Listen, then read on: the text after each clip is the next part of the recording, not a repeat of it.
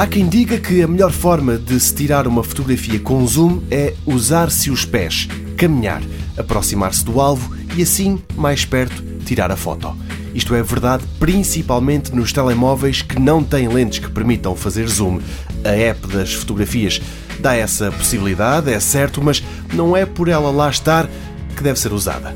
A melhor alternativa é sempre cortar da foto aquilo que não interessa, mas mais tarde, já depois dela ter sido tirada.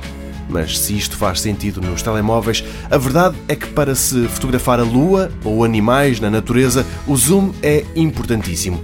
E é para os entusiastas dessas fotografias que a Nikon lançou a Coolpix P1000, uma câmara que não é propriamente compacta, mas que consegue, apesar de tudo, atingir um zoom impressionante tendo em conta o tamanho da máquina e da lente. A antecessora, a P900, atingia um zoom de 83 vezes e era a anterior recordista. Um número que a partir de setembro vai ser esmagado. A Nikon Coolpix P1000 está a caminho de ser a máquina fotográfica com o maior zoom do mercado, 125 vezes. Claro que isto implica que nessa aproximação máxima a velocidade não seja a mais rápida, fica-se pelos F8, ou seja, convém que haja muita luz. Mas por outro lado, se é para tirar fotos a 125 vezes, o tripé é sempre absolutamente necessário.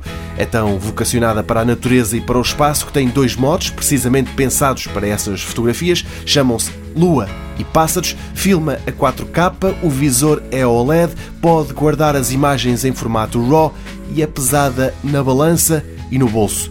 Pesa quase 1,5 kg e vai custar à volta de 1000 euros. Feitas as contas, a Nikon Coolpix P1000 fica a cerca de 660 euros o quilo.